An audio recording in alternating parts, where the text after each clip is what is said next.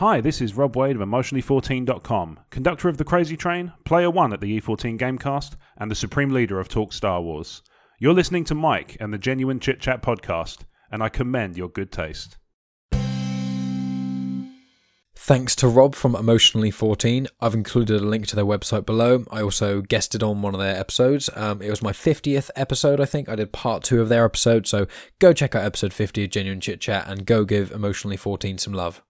And in this week's episode, I chat with a gentleman called Marcel Perkins, who is the founder of Latin Trails, which is a company that helps people travel around South America, primarily Ecuador, Peru, and the Galapagos Islands, in a way that is respectful to other people's cultures while also being incredibly enjoyable and wholesome for all involved.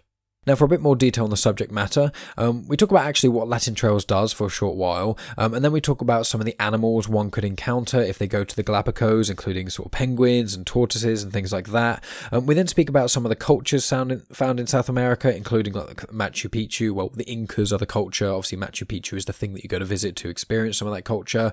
And we speak about some of the delicacies in South America, including some crazy meal with um, some tree worms. We talk about Ecuadorian chocolate, and we talk about loads of other things, including sort of uh, some of the other activities you can do over there. Um, that Marcel built two yachts essentially um, that they used to travel around some of the islands. Um, some of Marcel's personal views on zoos, as well as discussions on how travel affects the environment, and loads of other things. So for anyone who wants to travel in general or is really interested in South American culture, this is going to be a fantastic podcast for you. Now, I will just say a little caveat, which is this podcast on Marcel's side, his audio isn't perfect. I mean, for the majority of it, you know, the chat's about an hour. For like 40 or so minutes of it, it is pretty much perfect um, as far as we could go. It's The quality isn't as good as my microphone, but it still sounds fine. You can hear everything. Um, a phone rings a couple of times on his end, and towards the end, there is a part where you can hear children yelling in the background about something. Um, but apart from that, it is fine. But I will say, if you are just tuning into the show and you've never listened to an episode of Genuine Chit Chat, generally the episodes are at a much higher quality to this. If I do them in person, they're about as high quality as you can hear me now. And when I speak to people over Skype or Zoom, that sort of thing, usually I get either they record with a decent mic or I can clean up the audio a little bit. But as you may hear, the audio isn't absolutely perfect in this, so I do apologize for any of your audiophiles. Um, if it bothers you that much, then uh, check out another episode of Genuine Chit Chat. This is not all the podcasts, but I just thought I'd warn you guys before anyone starts sort of whinging about the audio not being absolutely perfect. But in honesty, you can hear 99.9 of things Marcel says, and it's still a fantastic chat. So I do really recommend everyone just listens to it anyway that's about it from me for now, guys. Um, I'll be back at the end to talk about what we've got coming up. And yeah, uh, follow on, you know, the usual social media places. Give us reviews if you like it, and share with your friends and people you know if you think people are going to enjoy it. Especially taking a look through the back catalogue.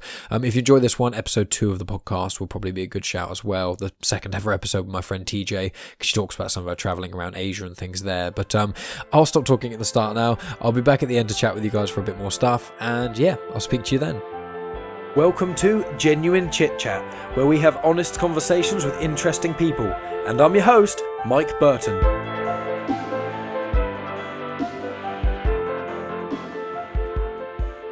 Okay, and I'm here with Marcel Perkins. Um, how are you doing, Marcel? Are you alright? I'm doing very well. How are you doing, Mike? Yeah, I'm I'm doing fantastic. Yeah, um, as I was just saying before, where we pressed record over in the UK, we're having a heat wave. Um, so that's quite nice for a change. But obviously, going to work in the day and just looking outside at the the light is just it's uh, it makes me quite jealous in a sense of um, well, kind of what you do. You you must uh, have a lot of experiences going out and traveling a lot. I mean, I think you'd probably explain it better than anyone. Sort of, uh, what is Latin Trails and sort of how do you interlink with it and what do you do in a in a in a way? Latin Trails is uh, what you would call a DMC. It's a destination management company. We're based in uh, Quito, Ecuador, South America.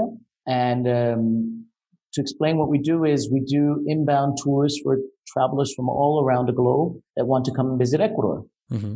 We work on a business to business basis, meaning that we work with travel agents in the UK, the United States, in Germany, in Australia, and other places around the world. And we act as their local representatives offering travel services to people that want to get to see the culture, the nature, and the wonders of Ecuador. Mm. Well, that's incredible. And um, is it just Ecuador you guys do, or are there other places you sort of travel to as well? Well, uh, we do quite a lot in South America in general. Uh, we travel to Peru and then all of the Amazon basin. meaning the main ports in the Amazon, because we work a lot with the riverboat cruises that are uh, that would explore the small tributaries of the main Amazon River in search mm-hmm. of wildlife. Um, these would be Manaus in Brazil, Trinidad in Bolivia, Iquitos in Peru, and then of course um, um, Francisco de Orellana in Ecuador. Uh, that in regards to the Amazon basin, but um, in general, all of Peru we cover. Uh, trips to Machu Picchu, the Andes around Cusco, and uh, in Ecuador we cover the entire country and the Galapagos Islands, of course. Yeah, and, and that's incredible. And you mentioned uh, Machu Picchu there. Um, so, but linking with, with uh, one of the things is with history, obviously, like Machu Picchu, and obviously in Mexico, there's Chichen Itza, these sort of different uh, ancient civilizations. Um, do you have a passion in sort of uh, the exploration of these sort of places? Well, I do actually, but um, my my personal passion is nature travel. Mm. So I, I, I, really love visiting uh, places like the Amazon, uh, Pantanal, um, the Galapagos Islands, of course, and other reserves around the Andes of course, I am. Uh, I, I, am also enamored with the culture of Ecuador and Peru as well. The Inca ruins in, at Machu Picchu are amazing, as, and as you mentioned, Chichen Itza, it's a totally different culture, but it's it's mm. quite as ma- as amazing as well. Yeah, I mean, so what are the, some of the other sort of nature places that you've you've gone to? Sort of obviously you've been to the Amazonian rainforest. Do you centrally go around the South Americas because it's quite local to you, or there are other places you like to sort of travel and experience around the world? I I travel a lot around South America. It's uh, actually it's our it's our home in a way. Um, hmm. And of course, there's different areas of the Amazon, and there's different types of um, rainforest. There's a mountain rainforest, which is at the very end of the Amazon, which is part of Ecuador, and then there's the lowland rainforest of the Amazon basin, which can be divided into areas that can be navigatable on the Amazon River, on small tributaries and creeks where you actually don't really go through hikes, but you're going through flooded rainforest. And then there's another area that is, uh, in general, around the Amazon on the lower rain season, where you actually can hike through the forest. So there's different uh, parts of the Amazon itself. And then um, I've enjoyed also exploring the cloud forests at the on both sides of the Andes of Ecuador and in Peru as well. These are areas we explore. I would say I work in in a way because we hmm. this is where we actually offer services to our guests that come from around the world. But on my bucket list, I do have Antarctica.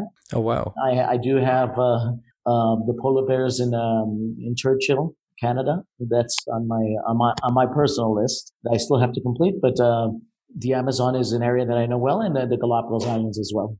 What are your favorite kind of creatures or um, or animals that you see that you love seeing in the wild? Some of your your favorites. Well, I, I would have to refer to the Galapagos Islands in, in general. It's just because the wildlife there is very tame and it's not afraid of humans. It's never been uh, attacked by humans, so it doesn't feel threatened. And it has a different behavior that you find uh, from wildlife anywhere else on the planet. So some of my favorite creatures to see there actually is are penguins.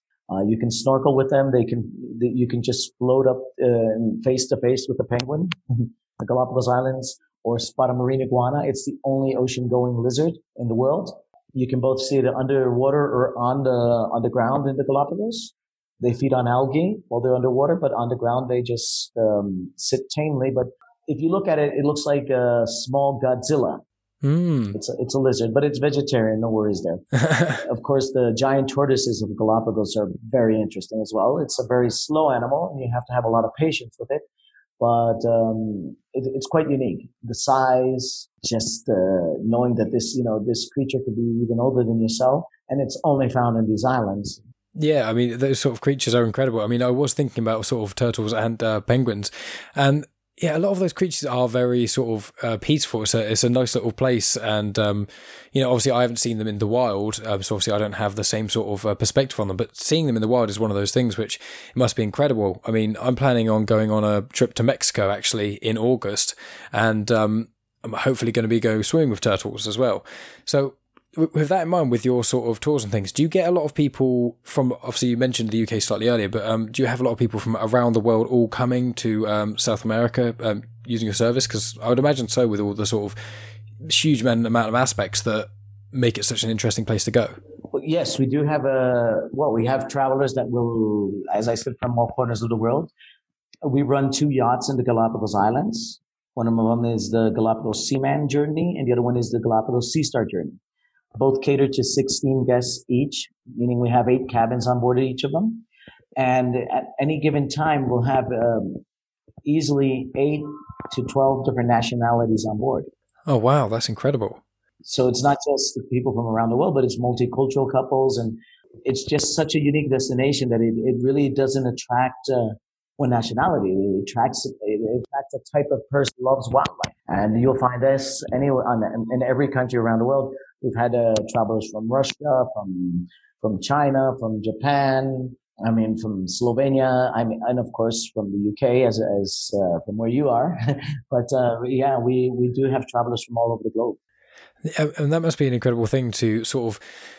Obviously, in the world, there's so many things that are so negative, but going into a place like that where you see all kinds of people obviously just enjoying the beauty of nature and sort of obviously there are certain parts of nature that can be very scary, very upsetting, but with so many of the things that you've spoken about, it is a lot more of the sort of the peaceful ones. So, other than um, the animals, which all do sound incredible, what other sort of things do you like? Well, does Latin um, Trails explore? Uh, like I've got notes here about you sort of do horseback riding and biking as well, but uh, they mentions historical parts as well. So, um, what are some of the other aspects? Uh, some of the other aspects are cultural encounters with um, indigenous uh, people mm. in the, both in the Amazon and in the Andes. We visit the uh, textile market at Otavalo, for example. That's um, not just a market, but the villages that are surrounding it. At the market, you find it's a handicraft market, and you find the people from Otavalo, the Otavaleños, as we call them, uh, wearing their typical attire and um, putting their goods for sale. These are uh, handmade goods, uh, carved in wood, leather, textiles they make for a good souvenir, but at the same time, it's it, it, they trade it with other people as well. So it's an interactive market where you can actually bargain with them and walk around and at the different stalls, see different arts and crafts. Everything there is handmade. And in the small villages nearby, we can visit the homes of certain people and see their own workshops and how they craft these goods. So culturally speaking, this is one of the live cultures Ecuador offers. For example, on the other hand, if we visit Machu Picchu, we're talking about a culture that left the remnants of it. so we get to see more of a, a, archaeological site. It's not a live culture, but it's an amazing monument to engineering. But engineering, we're talking about more than 500 years ago because Machu Picchu was built on a mountain in the middle of the Amazon rainforest where there was no cranes, there was no wheels or anything like that to pull these giant stones up onto this mountain, you know, in the middle of nowhere. Now, and nowadays you can reach it by train. Well, not exactly to the ruins, but to the bottom of it. And then you'd have to take a bus up to the top of the hill. But if you think, you know, the distance from Cusco to Machu Picchu or from the Sacred Valley where they got the stones to take them all the way to Machu Picchu, it's, it's just hard to imagine that this uh, was done by humans. Mm, I, I know what you mean. I mean, too. Uh, it's it's funny how uh, unimpressive it is by comparison. But um, in the UK we have Stonehenge, and it's obviously not such an insanely incredible monument as something like Machu Picchu. But you know, people love seeing it. Just um, for anyone who isn't aware, it's it's basically a circle of um, sort of stone rectangles in sort of uh, uh, sort of several archway formations, and it's the one of the reasons people find it so incredible was because it dates back to hundreds, um, if not I think thousands of years ago, and it's got it moved from like the, the actual stone that was used was from such an incredible like hundreds if not i think thousands of like miles i think it's more hundreds miles away. And it was like in those sort of times the how they actually managed to do that is, is, as you say is a monument to itself. But then with a place like machu picchu you see the sort of incredible architecture of what they can actually achieve in those times. And it, it is just it's incredible when you're in places such as those you feel this sort of this breath of history like like things have sort of transpired here like ancestry and whatnot.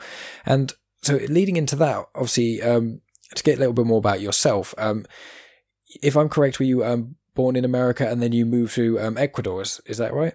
Yes that is correct. I was born in new jersey the east coast of the united states. Uh, my father he's from new jersey as well and my mother she's ecuadorian. So we moved to ecuador when i was uh, 16 years old. Uh, but before that, I grew up between both the uh, East Coast and Ecuador. And uh, from 16 years onward, I, I've lived in Ecuador. I did my university studies in the United States and in Ecuador. mm. uh, taking both in both cultures. I am fully bilingual. Uh, this is thanks to my both my parents speaking each in their native tongues. That's a little bit about me on on that side. I, um, but I've made my life in Ecuador with uh, my family. I have three kids and I'm happily married. So this is that's a little bit about me, but um, about uh, what we do in in Latin Trails is we focus on more than just travel itineraries. We actually create experiences for our guests. Yeah, and also obviously with you having that sort of culture between the two, is that one of the reasons sort of you you decided to um, pursue this sort of? Um, and was it also was it just yourself who started this, or were you a part of a team that has uh, created this Latin Trails? Well, the reason I started, I decided to pursue it was because of the cultural gap there is between Ecuador and the United States that I felt, you know, that we could uh, actually create bridges and have people from um, North America initially explore South America, Ecuador, uh, and Peru, which are extremely beautiful countries, and have a better understanding for the people that, you know, have come from these countries to live in the United States, that, you know, in form of immigrants and all that, and to create a sense of respect for them. Um, which there, the which there, there there is, but you know, a sense of better understanding of what they can find in South America, and uh, eventually this turned into a business where we've contacted, uh, we've been in contact with agents from all over the globe, and now we cater to uh, uh over 40 nationalities at any given time. Yeah, and once again, that is a that's an incredible feat in itself. And regarding how you started, I wanted to ask sort of uh, how long ago was it, and was there a specific moment that you kind of decided to do this like a like a or was it sort of quite a long process that you kind of had mulling around for for a while well it, it always had been in my mind and in mind because my parents always um, they had a passion for exploring the region showing uh, me and my siblings uh, the beauty of ecuador but not uh, not just ecuador but of all of south america where we were living and of course um, as well throughout the united states so i actually grew up traveling a lot we did road trips crossing the entire United States from uh, New Jersey all the way to Texas a few times. But we also did the same throughout South America. And we explored uh, many of the places that are very popular now, which back then were just uh, places that were interesting in terms of history or, or, or culture. So we, I kind of grew up doing this and I, I, really fell in love with the Amazon and, and other areas, as I mentioned. And then, uh, uh, the, the turning point was in 2002, actually, when we started, where I was uh, promoting cruises to the Galapagos Islands for um, for one of the larger cruise lines, and I decided that I wanted to do something a little bit more meaningful and uh, share Ecuador at large, Peru at large, with uh, many people from around the globe, especially Ecuador, because it's not a, such a well-known destination, but it's extremely beautiful. Because if you look at the geography of Ecuador, you have the Andes, the Amazon, the Pacific coast, and the Galapagos Islands which sounds great just there. But if you look at the topography of our planet and you go from the equator towards the poles, you go anywhere from mangrove to rainforest, dry forest, cloud forest. You'll, you'll pass by through tundra, grasslands, and eventually you'll reach the poles where you have glaciers.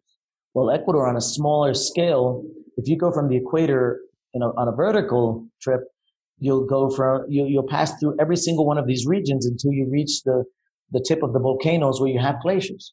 So you can see all the geo, um, almost every ge- geographical region from our planet. It can be represented throughout Ecuador. This gives a diversity in, in terms of scenery, in terms of ingredients for food, in terms of culture, because each culture has adapted to its climatic level.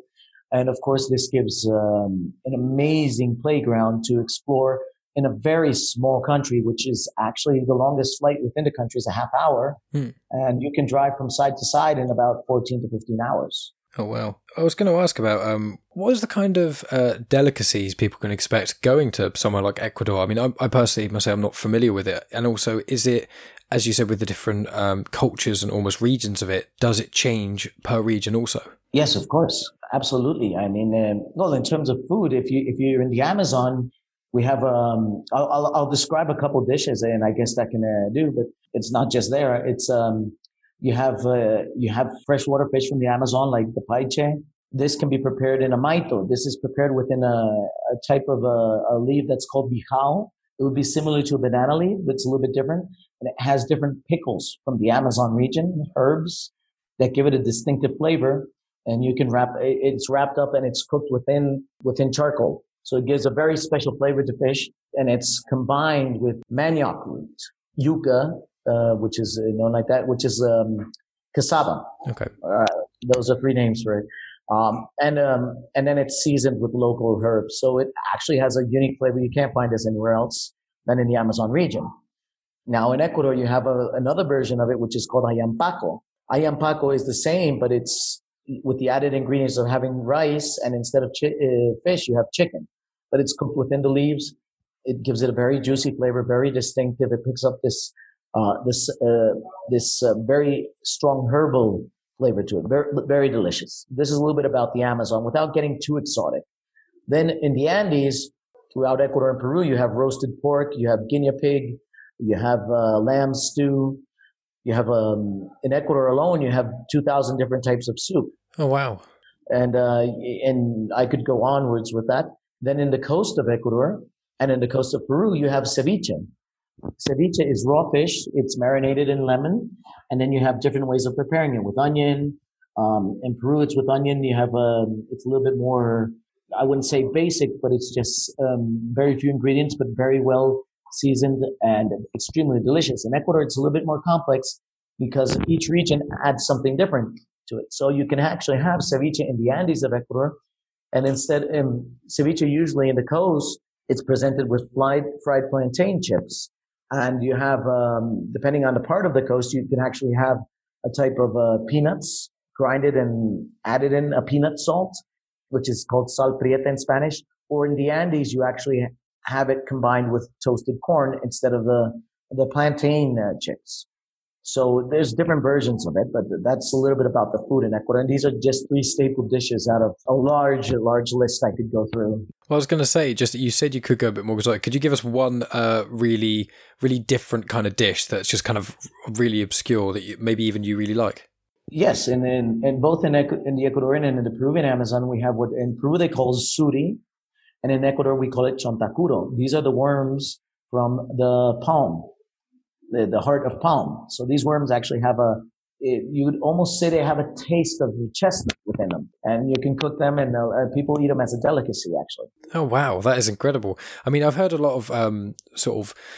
Uh, not so like obviously in England it's quite a, it's a very Western culture so people often when you speak about eating bugs and things people kind of go oh but like I've always thought about it with a lot of people eat crickets and, and those sorts of things in some other places across the world, there's the wider scope for what sort of things you can eat from bugs because it's a lot of bugs have got a lot, a lot of protein in, a lot of like surprise nutrients, and people have even said if you know if all these, uh, if all the animals died out or some sort of thing happened where we couldn't uh, we overpopulated too much insects would actually be a potentially uh, really good source of all these sort of uh, nutrition and things. So so hearing about the worm is it's it's very interesting and I'd always think if I went to that sort of region I'd love to try something like that. I mean I, I know quite a few people are quite squeamish. Well yes of course um, and that's and, and I wouldn't expect you know a guest uh, or one of our visitors to go in ahead and eat worms but not all of them. But uh, I mean, on the other hand, the Amazon is extremely rich in in other things. You have guayusa, which is a superfood. It's a it's a plant. You dry it and you make an infusion of it, and it actually has so many uh, antioxidants that is it, it's refreshing. It actually can. It's from the Amazon, but it can help you actually in the Andes to counter uh, the counter effect uh, against altitude sickness. So it's uh, oh. really uh, I mean, that's one thing. Uh, also, I mean, throughout the and the original cocoa bean on the planet is is from the Amazon region of Ecuador. Mm. So you do have um, Ecuador's uh, chocolate at the moment is really taking over the world in a way that it's earning gold medals and in all the contests because it's a different type of chocolate. You see, the cocoa beans uh, from Ecuador are the fine aroma cocoa beans and uh, we're blessed uh, for the reason of having uh, micro plantations meaning it's not a you know it's not a mono plantation where you have thousands of hectares of cocoa beans you know in line but it's actually small farmers that have cocoa beans in their farms but they're planted next to other um, to other types of uh, fruits uh, corn or, or, or other agricultural products it's more like a you know like a backyard um, garden almost, but at, at, a larger scale. So this you know, with modern processing, a lot of Ecuadorian chefs studying the process of chocolate, they've come to, uh, let's not use the word discover, but they've come to find that, you know, chocolate, the cocoa bean actually absorbs the flavors and the scents of everything that's planted around it. Oh, wow. And it can actually vary in flavor from where it's grown at the altitude or the amount of rain it receives. So two different chocolate bars without added ingredients can taste different. Almost like if you were trying to taste two different, you know, types of wine, you know, and, and, and or, you know, a Cabernet or a Carmenere or comparing, you know, a Malbec or a Merlot, uh, different types of wine. You would find this from different types of uh, chocolate bars that have been grown from different plantations because one of them had bananas next to them, the other one had papayas next to them. And you can find this small, subtle aftertaste that it, it makes it a real delicacy. So uh, we th- that's another thing we can, you know, that uh, somebody coming to Ecuador can look forward to is you know really finding some of the best chocolate on the planet without not not chocolate mixed with milk and sugar. We're talking about chocolate without added ingredients that has been harvested and processed in a very fine way to keep these subtle notes in each bar. Yeah, man, and that sounds um, that sounds lovely. I mean, um, we have a, a, a franchise, I guess, a shop over here called um, Hotel Chocolat. It's chocolate in French, and um, they have like really expensive chocolate in there. And I have seen a lot of the, um, especially the darker bars of chocolate, saying you know Ecuador, and they're some of the more expensive ones. And um, I did actually get my mum some uh, the other celebration. I think it was birthday or something, and she absolutely loved it. And it's, it's she said it was this sort of very different taste. Now I have seen it in in a lot of sort of uh, chocolatier places using a lot more of that kind of that kind of chocolate. So it is it's very interesting to hear about the sort of different places where it, it has its own flavor. It, it, sounds incredible. You must get so much um, so many different amazing flavors of chocolate over there, and so many other desserts from it. Yes, and it's developing actually because you see that um, one thing is, you know, the technique in processing chocolate. Of course, it's been pioneered in Belgium and in Switzerland, but now a lot of that technique has been passed on to chefs in Ecuador, and, and they have the source, which is the cocoa beans. And what really makes it special is how it's harvested, how it's planted, how it's, you know, how the, the agricultural process is taking place. So for foodies, yes, there is more than just worms or anything like that. um, no, and you have, um, and, and we're talking about, you know, a part of Ecuador that's the Andes, but then you have exotic fruits like, uh, naranjilla. It's a, it's, it's native to Ecuador and Colombia. In Colombia, it's known as lulo and it can't really be found anywhere else as an original fruit. And it's, um, I would say it's family of the passion fruit, but a bit different. Um, it's a bit more acid and it's extremely delicious. Oh, that does sound great. So eh, we do have everything uh, that you'd expect for vegans and vegetarians as well. not, just anybody wanting to go and you know and and eat everything they say, but which is not really the case. But you know, it's just um, an exotic combination of flavors that can you know with the chefs now nowadays the worms actually we had an experience where we actually sourced ingredients from the Amazon and uh, we just placed them on uh, inside a kitchen with one of the chefs. And he was he had to prepare different you know dishes from it. And of course it had the worms. So so everybody at the table would not you know just jump out and say okay this is done. Well he made he made a special type of salt out of it and butter from it and different uh, seasonings from the worms. Oh wow. And then and that way everybody was able to eat it and and so the technique is uh, is gone uh, quite a, way in, in terms of uh, cooking in Ecuador, but with local ingredients and all this variety of ingredients, making it one of the unique uh, gastronomies in the region, which should be, uh, I think it will be flying high pretty soon, just the same way Peru has done, because Peru is also a very biodiverse country. And then, and it's, and it's worldwide known for pisco and ceviche. Well, Ecuador has its own versions as well, but Peru has its um, its Andean foods as well, uh, potato and corn based as well. In, in Peru, you have thirty thousand. Uh, no, not thirty thousand. I'm sorry, three thousand varieties of potatoes. Oh wow, that's so an incredible amount. Yeah, so it's uh, it, it's amazing what I mean what, what, they can prepare, and this is why many Peruvian chefs have made it uh, to opening restaurants in London, uh, Berlin, uh, and other important cities around the globe. Well, yeah, and I mean I was just thinking about um, when you're obviously talking about the chefs having these sort of other techniques and things, I, I, imagine the mix between not only having all these exotic plants as well as you know all the different animals and um, obviously the fish, with not only all of those different things to choose from, but also the different sort of parts of Ecuador's culture, um, ones, you know, from the different regions, they would have to utilize their own cooking methods with whatever they just had at the time. And as you've been saying, as it's sort of um, times progressed and people are more interconnected, they have got these uh, specific uh, cooking styles that were central to their region, and then it's spreading to the other regions, and obviously even more so now the rest of the world, while also being able to use even more ingredients. So it's got this, like when you said um, more towards the start with a lot of the dishes some use sort of plantain chips while others use sort of banana leaves and it's like it's similar or like different plants but it's similar cooking methods and things and, and it's just there's so much uh, mixing there as you see biodiversity. And it's, it's really interesting to hear about all those sorts of things. And with the cultures themselves what sort of practices do uh, people do that's different to the standard sort of uh, american life? Well for starters i mean some people in the amazon they still have their shamanic rituals. Mm. and um, they would uh, you have them uh, the shaman himself still drinks hallucinogenous herbs like ayahuasca mm. to take a spiritual trip and uh, interpretate um, the dreams of people or their thoughts or their feelings. And mm. it, going into holistic healing, or that's one, or in the Amazon, the herbal doctors that will actually they, they know that you know a snake bite can be cured with this plant, or one day they can say, okay, I want my wife not to have kids for three years, so she'll she'll drink this herbal infusion, and after three years, I want her to have kids, so I'll give her this other one to reactivate her reproductive system. Mm. so, in terms of medicine and, and, ancestral knowledge, it's passed on quite verbally, actually, still in the Amazon.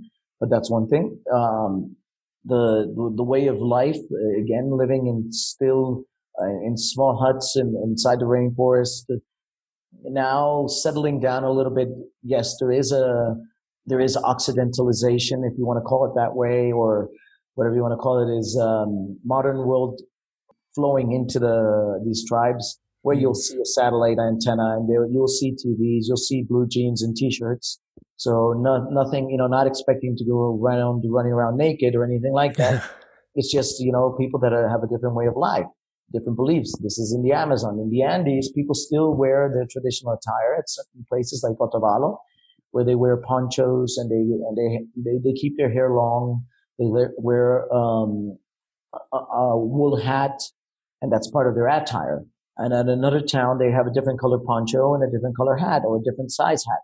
This is throughout the Andes. Women can wear embroidered dress uh, skirts that are wrap around, and depending on their belt and, depending on their earrings and on their on their shirt uh, um, it could mean that they're married or they're single the way they put on their their belts and things like that, and and it's very colorful for one part. And of course, traditional celebrations like the Inti Raymi throughout the Andes, which is the festival festival of the sun, which has been overlapped with the harvest festival.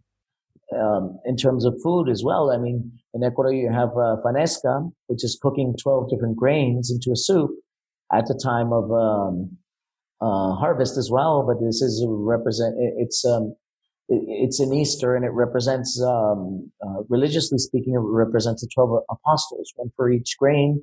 But uh, really, in an indigenous cosmo- cosmovision, it's actually the harvest festival where they're, they're celebrating the harvesting of all these grains.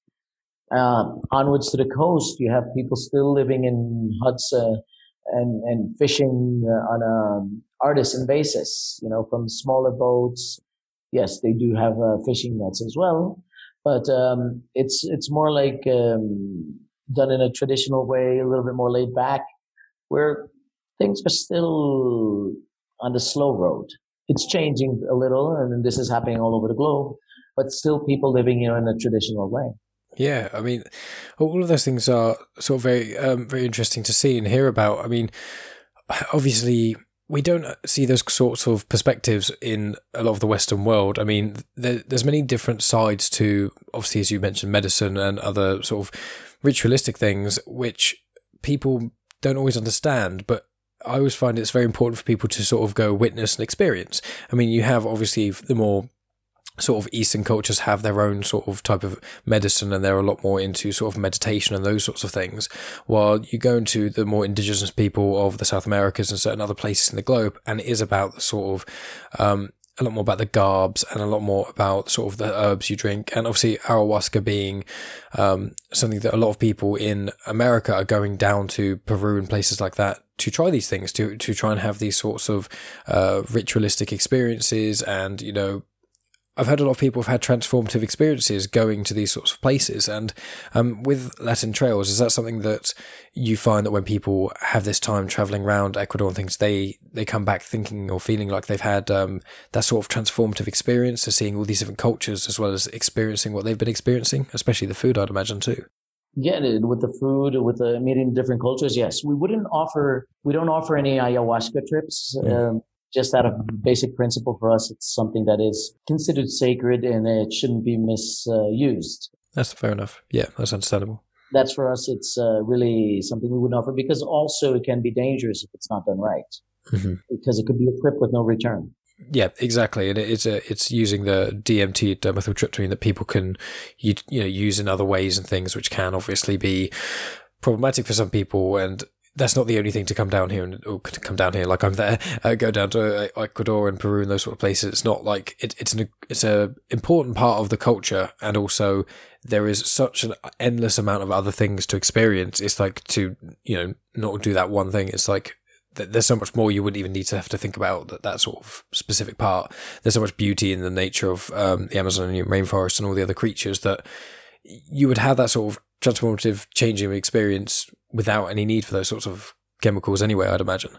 Oh yeah, of course. I mean, it's something that, you know, you don't need to, you wouldn't need to have a transformative experience because you, you have so many things to do. I mean, uh, we're talking just about the surface here. We, because a lot of our trips can involve whitewater rafting, riding a bicycle down the side of a volcano, horseback riding through the rainforest, hiking, um, on the, not, not, not really summiting, necessarily summiting, you know, one of the volcanoes, but hiking around the highlands, camping or staying uh, or going from lodge to lodge, just doing the Inca Trail, which is a tremendous trip. I mean, a tremendous experience because you're walking on stone throughout the mountains and it's all paved out. And it's like a highway, but you know, in the middle of nowhere where you still think, well, how do they get these slabs of stone to build this, you know, pathway up to the mountains, you know, at this altitude, through these forests, through this you know, geography. Or, or a more simple trip, which is the, the Devil's Nose train ride in Ecuador, where a, a train to get down the face of a mountain has to go down on switchbacks because of the steepness of it, the difference in altitude and all these engineering uh, processes. And this is actually not so far back. It's from the early 1900s. The train was started, it was opened in 1909. So at that time, they still had to find a way of you know, going down the mountain by switchbacks, not just uh, necessarily, you know, going straight down or something like that. Yeah, I see what you mean. I mean, with all those sorts of uh, things in place you can do, um, would you agree that it's nice for people to go down there and uh, switch off from, you know, technology has its place and its important things in many ways, but obviously when you can go down there and go, you know, when you're riding a bike, you shouldn't be, so you wouldn't be uh, on your phone while you're doing it, you know, when you're doing horseback riding, when you're camping, when you're doing a lot of these things, it's nice to, for a lot of people, have this disconnect from that and just kind of experience the world in a more uh, true form without sort of the, the, the buzz of technology, the, the noise of it. You kind of get a true uh, feeling of tranquility. I mean, I found that from camping. I assume that when you've been going around Ecuador, um, especially when you were younger, you found that sort of obviously it was slightly different due to the technology not being the same uh, as when you were younger, but even the, the hustle and bustle of city life, like being in amongst nature is, is unlike anything else. Of course. I mean, sleeping in the Amazon, you, crickets and all sound life that is uh, that is around you, and it's quite unique actually. It's not, uh, you know, that's for one thing. Then, uh, I mean, um, in the Galapagos Islands, sleeping on board a small boat to get from island to island, you, you know, for people that have never been on a boat, uh, sleeping on a yacht, it's it's it's also a unique experience. Some people are up to it, others are not, and they, there's different ways of exploring the islands or snorkeling. You're swimming and you see sharks go swimming right under you in the Galapagos Islands. But uh, you know, these uh, animals are so well fed that they will not look at humans as you know anything to be interrupted with. they just swim on their way, and that's the way with animals in the Galapagos in general. Yeah, I mean, it's it's one of those things, as I said, with um, being out in these sort of different environments is also incredibly healthy uh, for someone. Like having a change of environment from the standard day to day is something that people really underestimate as being healthy. If you're even if you're in a place that you enjoy and you're very comfortable in things, it's it's always good not only to go out and experience the different culture, but also if you separate one yourself from uh, the large amount of people aspect, and you do just go around to these places and just you know, walk through a forest, go experience like looking over a mountain and seeing, you know, countless fields. I mean, I've, I've hiked up um, a mountain in England. There's only three that are really that large and noteworthy. But, you know, I hiked the way up it. It was snowing and it was this obviously incredibly different temperature to over in Ecuador. But having that experience, that memory is going to be with me forever. And it's the memories that you can uh, create in, you know, with Latin trails and in Ecuador and Peru that are not only different from the day to day, which is incredibly important, but also it, it just creates a memory and, and, like those are invaluable. You know, at the end of the day, that that's all you have is, the the memories of these these experiences. And that's what we we want to create is something you know people can take back with them for the rest of their lives, and that is not just you know something you can hold on to or you can carry in in, in a bag as a souvenir. This is something uh, an interaction or a skill you've learned from meeting with somebody else. Yeah, uh, precisely. And I want to ask you touched on it slightly earlier um, about the two yachts. Um, have I got the information right that you uh, built these yachts or at least refurbished them in some way? The the catamaran, the Seaman Journey, was built in 2007. We took part in the um, design of this boat. This was uh, not built by us specifically, but the Sea Star Journey was built from us from uh, the ground up. Oh wow! This yacht was built actually. Um, uh, we, my partner, he's quite uh, into engineering a lot, and he decided to actually use a recycled cement factory to source iron, and that is actually the keel of the boat. So it's been built from a recycled cement factory, part of it at least, and then from the ground up uh, with artisans. Um, it, you see, the boat was not printed out at a, you know, at a at a um, at a modern shipyard. It was actually built by the Guayas River in Guayaquil by people welding by hand, everything. So the, the yacht itself is a hand built yacht where we had carpenters come and they actually uh, formed every every every piece of furniture right there at the boat. Um, the walls, everything was placed there, you know, from metal onwards from the ground up. So it's um, quite a, an artisan boat on one side, but on the other hand, it's um, it's a very upmarket boat uh, because of its size, it, the facilities it offers, and everything. And it was just built in a very creative way. Well, that's incredible. Also, um, I know on Latin Trails it mentions about sort of being a, an eco lodge. I wonder if you could sort of discuss uh, sort of how how the uh, connectivity, the synergy with the uh, environment that you have, especially with uh, the way you go about sort of exploring the uh, well, the la- local landscape as well as with your the locations that you choose. Uh, we have to recognize um, from the very beginning is that travel has a big, huge impact. If we didn't want to have an impact on the environment, we would have to stay home and walk, and everything we would do would be by foot. And um, well, that is not the reality of the world nowadays. So just by going on, you know, taking a flight, we are we are affecting the environment. Uh, with the cruises in Galapagos, uh, going from island to island, although we have recycling systems on board and water processing, uh, we are affecting the environment one way or another. Um, by staying at a hotel in Ecuador or in any place around the world, we are affecting the environment. We're using water, we're using resources we try, um, we recognize this impact and we try as much as possible to reduce it. We've, we participate in several projects. One of them is um, a lodge in the Amazon called Hakuna Matata. It has 124 hectares of rainforest, which at some point were grasslands and cattle. It was a cattle ranch. Okay. At the very uh, verge of the Amazon at the end of the Andes.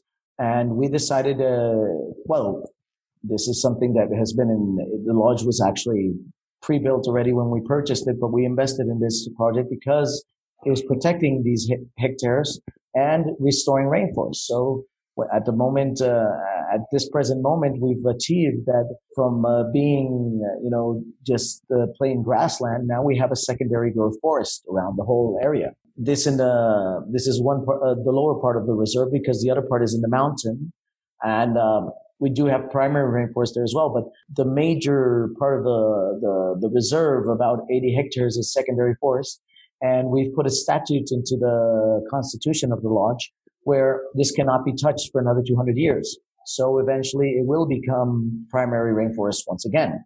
And we try to add little by little land to this project. So that's a little bit of uh, trying to manage our impact. One of the things we do also, I mean, we, as much as when we, we, we brief our guests on, uh, on conservation, on how we're impacting and on the rules of each place. And of course, on respecting the local cultures and, and, and understanding, you know, their, their way of life and not being intrusive, but being immersive in the sense of letting it, allowing it to be a cultural exchange where they can learn from us as well. Yeah. Um, one thing that you said there about sort of you, um, you purchasing part of the rainforest and things. Um, in the future, do you plan on sort of uh, expanding, obviously alongside the expansion of Latin Trails as a company? Are you planning on expanding sort of the amount that you can purchase to sort of protect more of the land? uh, that is in the plans. Uh, we, it's something that is, um, it's a project that has to be self-sustainable. Um, and little by little, we, we, we've been adding uh, land to, to this project. So eventually it will grow. Uh, Latin Trails on, on, in terms of expanding, we, we would like to focus more than on, on, on growth or becoming a large company. We would like to focus on expanding in terms of quality and in terms of uh, reaching a more, um, let's say our, our, guests, we usually target a high end, the high end of the market. Wouldn't call it exactly luxury travel, but more focused on experiences. So our, our target is to actually improve what we do. And yes, become a little bit greener at the same time.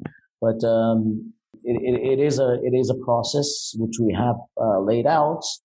And, um, eventually, I mean, we, we don't plan at the moment, we don't plan to add more boats, but we've built a small hotel in Quito, for example. It's called Illa Experience Hotel. And this is from an old colonial mansion in the downtown area in the historic part of Quito, Ecuador. And it's a 10 room property. It's uh, more than a hotel. I would call it a home, a luxury home where our guests can interact with the neighborhood that's around them. Uh, we have a great relationship with our neighbors and they can participate in unique experiences every day. Handcrafts like weaving a straw hat, doing watercolor painting with a local artist, making ice cream with one of our, our, our neighbors, and um, private curated walks to one of the monasteries that are nearby, or visiting one of our neighbors at their house.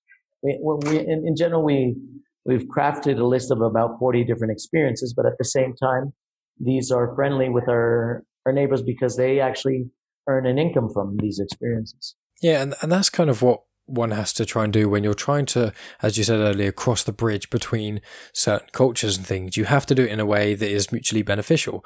And the way that it sounds like you're doing it is in more than just sort of a two way system, but it's also in even more than that with not only sort of the uh, other people from across the world coming into sort of Ecuador, Peru, and those and Galapagos, those sort of places, and interacting with individuals, but also in a sense of with us as humans, with the nature, and also animals themselves.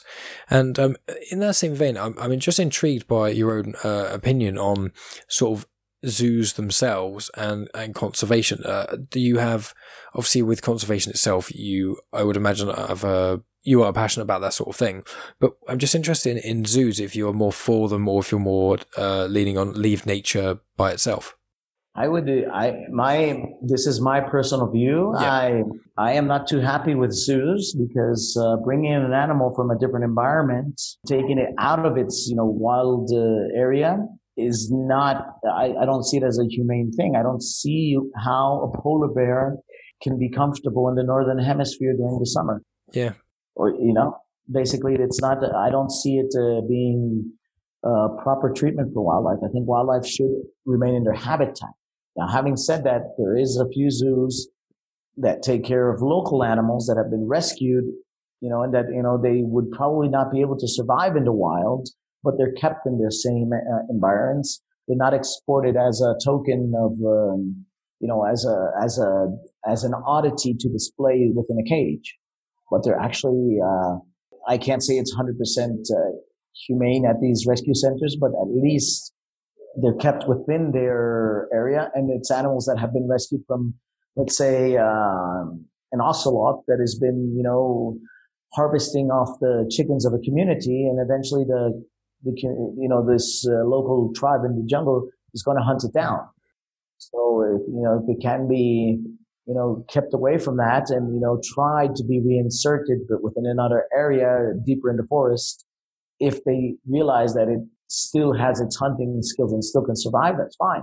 Otherwise, sometimes it, it, it, they've had the need to actually keep it uh, within a, let's say, a closed environment, not necessarily, well, which is a nice word sounds that, but uh, it's just a giant cage, you know, and then kept there to avoid it from being killed for hunting down, you know, local livestock. Mm.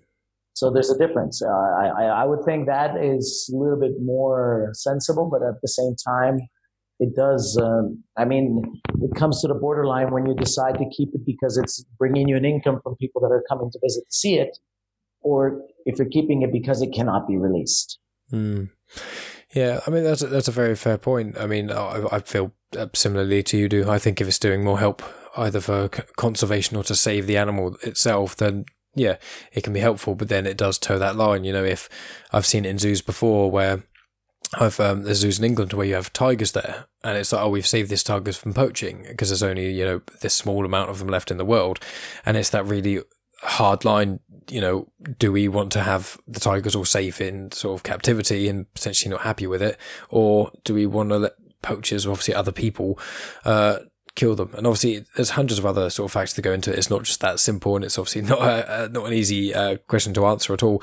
And it's not something we can just have an easy solution for. It's just people have to kind of uh, be a bit more conscious. And I, I think that's exactly what you're trying to achieve. You're not just sort of you know, not being an eco warrior and forcing it down people's throats. But it's like, well, if you come to our place, we're going to give back. We're going to give back to the community. We're going to give back to nature. And it works in a synergistic circle. Uh, and with that as well, I want to ask um, some other part is, um, I'm quite interested in, uh, religious architecture. I, am not a religious individual myself, but I, really like uh, religious architecture. And I seem to recall seeing um, a couple of pictures. I, th- I think it was in uh, Quito, I think, um, of some sort of large church or cathedral of some sort. Oh, actually, Quito, Ecuador is um, is a very strong center for religious art because uh, the Quito School of Art was born from uh, the blend of a local artisan uh, work from the indigenous people, the Incas and the pre-Incas that lived in this region, taught by monks from both Italy and Spain. You had the Dominicans, which were the Italian monks, and the Franciscans, which were not necessarily a, a Spanish religious order, but they had come in from, from Spain. And what they did is they taught them to craft religious um, stories throughout paintings, throughout sculptures, throughout uh, different forms of art and this is um, kept up to the day in, in churches.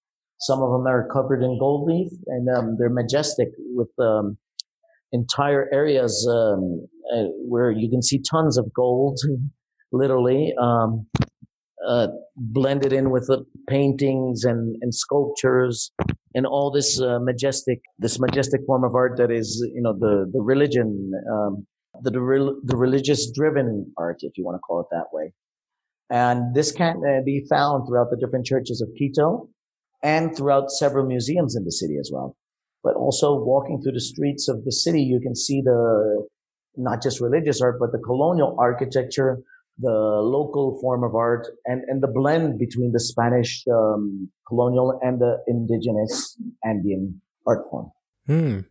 Yeah, I mean, it's I do like seeing um art in, in a lot of uh, different places. When you go across the world, you can see it in like there's a couple of museums uh, um, in England. Um, one of them is the Powell Cotton Museum, and it's all about an adventurer who went to, to Africa, for example. And you see sort of a lot of the um, items they have there and a lot of the sort of variations on things. But in, in the same museum, they also have um, similar objects, primarily sort of weapons and equipment and things from other parts of the world, which are similar but do have that slight difference. And I think that seeing the streets of a different country. I mean, I've travelled around um, Europe, which obviously is not quite as, as different as sort of the South Americas or as Africa, as I was speaking about a moment ago. But even in Europe, you go to the cities, you, you go down sort of the, the main streets in, in the, the bigger parts, and you see a lot of the architecture. And it's always just very interesting to see how different cultures, obviously, they made food as we discussed, they have sort of um, rituals or things they do, as well as clothing. But the actual the houses that they build to live in. Every place you go has its own sense of personality. And from what you're telling me, it sounds like Ecuador has just a huge amount of personality. Yes, absolutely. I mean, it has, um, it's different even from, uh, I mean, South America in general is quite different from, you know, any, any other area around the world. But between Ecuador and Peru, you can find subtle differences. And as I mentioned, I mean, if you want to do it on a summarized version, Peru is, has on display more ar- archaeological sites, while Ecuador has on display more live cultures. And, and, and that's one thing. Now, uh, in general in South America, but uh, let's uh, referring to Ecuador and the Andes, you do have a lot of things that are still made by hand. Mm. And it's a country where you will not find souvenirs that say made in dot dot dot not because you know we it just uh, it's not just uh, you know everything is outsourced to just one place. It's outsourced all over the world now, and uh, a lot of souvenirs are outsourced. Well, in Ecuador, you'll find things that are still made by hand, and you can still go to the shop and find the person that is crafting it, weaving it, sculpturing it, um, chiseling it, whatever you want to call it, but is is doing it by hand, and, and this is really important you, you, find things that, you know, maybe are still undervalued within Ecuador. But in other parts of the world where you can't find anything made by hand, it has a tremendous value. No, I, I completely agree with you there. And um, I just want, um, we're coming near the hour mark now, so I'll start to wrap up. But I, I want to ask yourself, um, is, is there a sort of motto of Latin Trails or some sort of thing that you're just specifically trying to achieve? There's the, the sort of the, the one big message to sort of uh, speak to people sort of about this whole project that you've uh, sort of you know poured all this experience and this thought into these things you want to bring people. What what would you like to say as a sort of uh, thing to that? Well, we want to.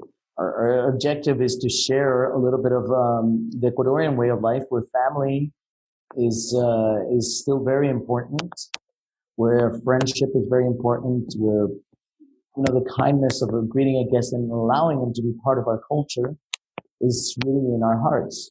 And sharing this treasure we have, both cultural and nature, so that it can actually, uh, one way is bringing lo- uh, local uh, sustainable economy to the local people, for one part, and the other is to share the conservation efforts that are taking place in the Ecuadorian Amazon, the Galapagos Islands, and in, in several parts of the Andes, where we where we value water, where we value plant life, and where we value animal life, where this has been taken care of, and so that you know maybe some of that can be taken back.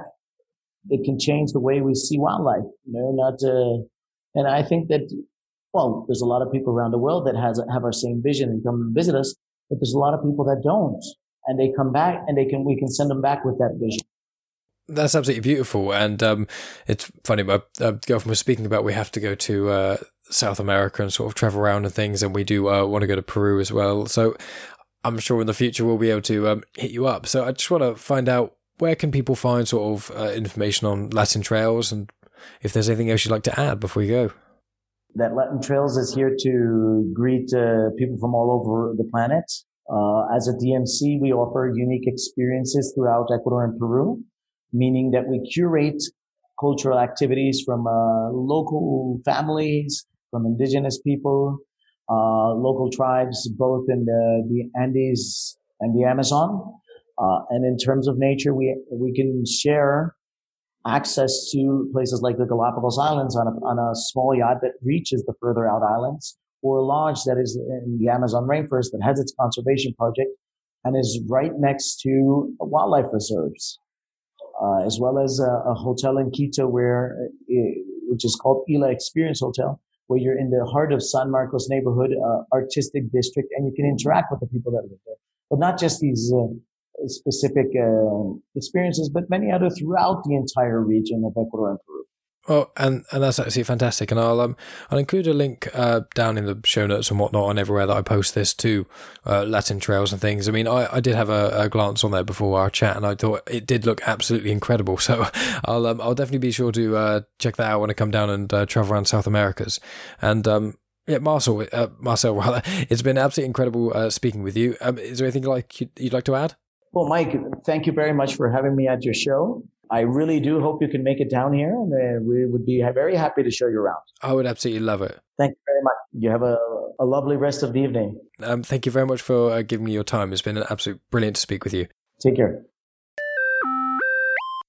And that's the end of the podcast. Thanks as always for tuning in, guys. And yeah, I'm glad all of you made it to the end and didn't quit halfway through. Uh, if you did and you came back to it, then thank you very much. Um, as I said, the audio wasn't actually too bad. I just thought I'd give a little warning at the start.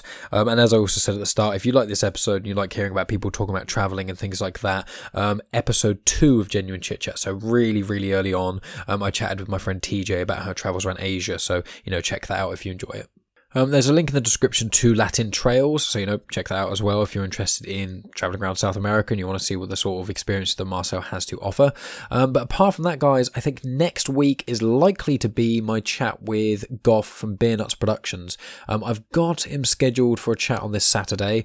Um, as I've said in the past, I don't generally say when I've got a new guest lined up, but I just like to say it if they're already been a guest before and if they're quite keen, you know. Um, so I should be chatting with him shortly again, which will be great Talk about his new sort of comedy film that he's got out, and I believe he saw the Book of Mormon recently. So I want to talk to him about that because uh, I saw it uh, a little while ago as well. Um, I've got my chat with Callum lined up on the well tomorrow, I think it is. Um, so he is the frontman, vocalist, singer, songwriter, lyricist, whatever of um, Placeholder, which is a hardcore band, well, a local hardcore band. Uh, he's also one of my best friends, and I've known him for God, probably 15 plus years now. Um, he was actually on an earlier episode of Genuine Chit Chat as well. I believe it was episode four, which is around the time where his old band Decipher became his current band placeholder. So you know, who knows what we're going to talk about precisely? Well, his new EP and sort of other things to do, being a metal vocalist and whatnot, but that's something to look forward to.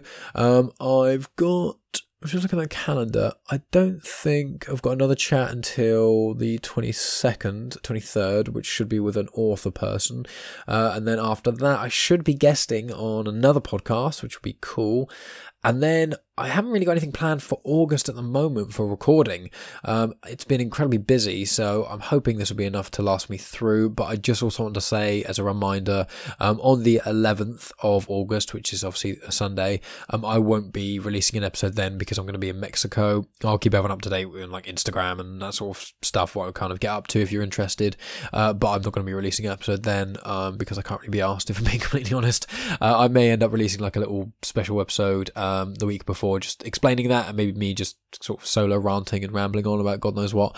Um, but yeah, apart from that, I think that's about it, guys. Um, I'm going to go now. Um, you know, as I say, I really appreciate everyone listening to the podcast, everyone sharing, following, etc., doing all the usual things.